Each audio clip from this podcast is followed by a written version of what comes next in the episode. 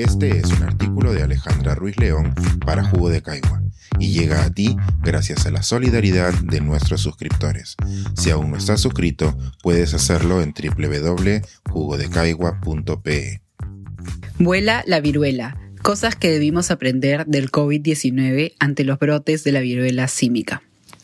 Cuando ya empezaba a decrecer la presión que nos causa el coronavirus, ha aparecido como una amenaza la viruela del mono, fruto de un virus que no es nuevo y que ha empezado a circular en ciertos países.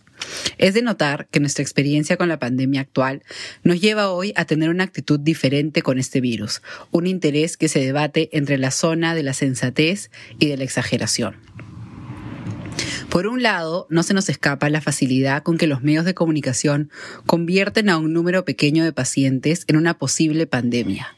Recordamos el fluorona, que nunca fue un virus y que menos una versión 2.0 de la pandemia. Mientras los expertos insistían en que el virus de la influenza y el virus del coronavirus podían coinfectar a un paciente, varios medios alertaban casi sobre el fin del mundo. Una atención similar la tuvieron ciertas gripes, especialmente las aviares, con brotes en el continente asiático, las cuales eran presentadas como pandemias en desarrollo para luego ser olvidadas en el ciclo usual de las noticias. Pero aunque seamos escépticos con la atención que los medios le dan a ciertas enfermedades, también existe cierto recelo con la supuesta sensación de calma.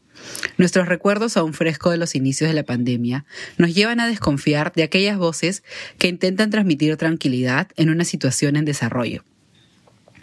La pandemia misma nos ha enseñado a ver a la evidencia científica como información en construcción. Lo que creemos de un virus puede cambiar con la nueva evidencia y lo que nos indican los científicos también está sujeto a cambio. De la misma forma, somos o deberíamos ser escépticos con los políticos, que nos indican que todo está bajo control o que la pandemia tiene una duración establecida. Es en este escenario que nos preguntamos qué significan los brotes de la viruela del mono, un virus de la misma familia del virus de la viruela humana, pero que usualmente no encabeza titulares. Como recordamos, la viruela humana fue una de las enfermedades más letales que la humanidad ha experimentado y que ya se considera extinta gracias a la vacunación universal. Algunas personas solo han sabido de la viruela humana en los libros de historia, donde es considerada uno de los facilitadores de la colonización, mientras que otros, algo mayores, sí recuerdan haber recibido vacunas para la misma. Dicha viruela no es exactamente la viruela del mono, pero el hecho de ser de la misma familia convierte al de la viruela símica en un virus medianamente conocido y por lo mismo de interés para la salud pública. A diferencia del supuesto virus del flurona, los expertos sí han dado la señal de alerta para los casos de la viruela del mono. En el caso del Perú, el 19 de mayo se publicó la alerta epidemiológica para este virus, aunque hasta la fecha no se han identificado ningún caso. Nos puede llamar la atención que se produzca una alerta sin haber identificado pacientes. Sin embargo, sabiendo que hay casos en otros países como Reino Unido y Estados Unidos, existe un interés por identificar posibles casos y alertar al personal médico para encontrar los síntomas tempranamente.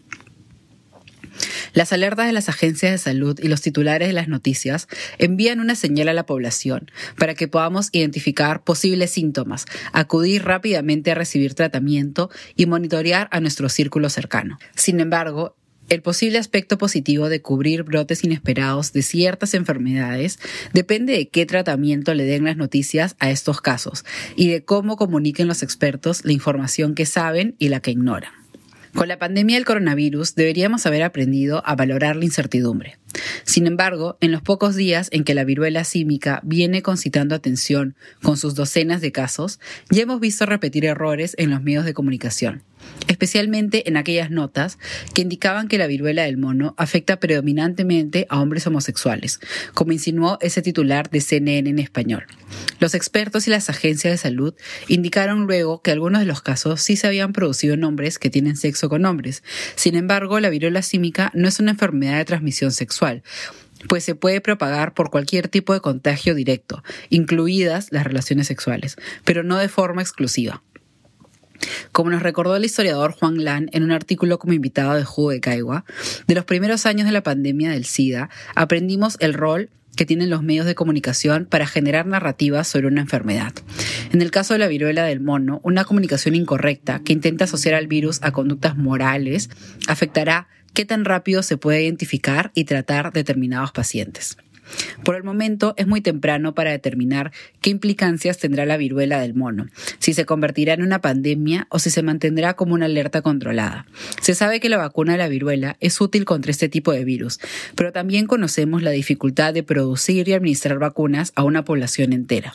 Al mismo tiempo, la aparición de enfermedades infrecuentes nos recuerda lo vulnerables que nos hace la conectividad, tanto en la expansión de los virus en países no conectados geográficamente como en la creación de pandemias que solo llegan a infectar los titulares.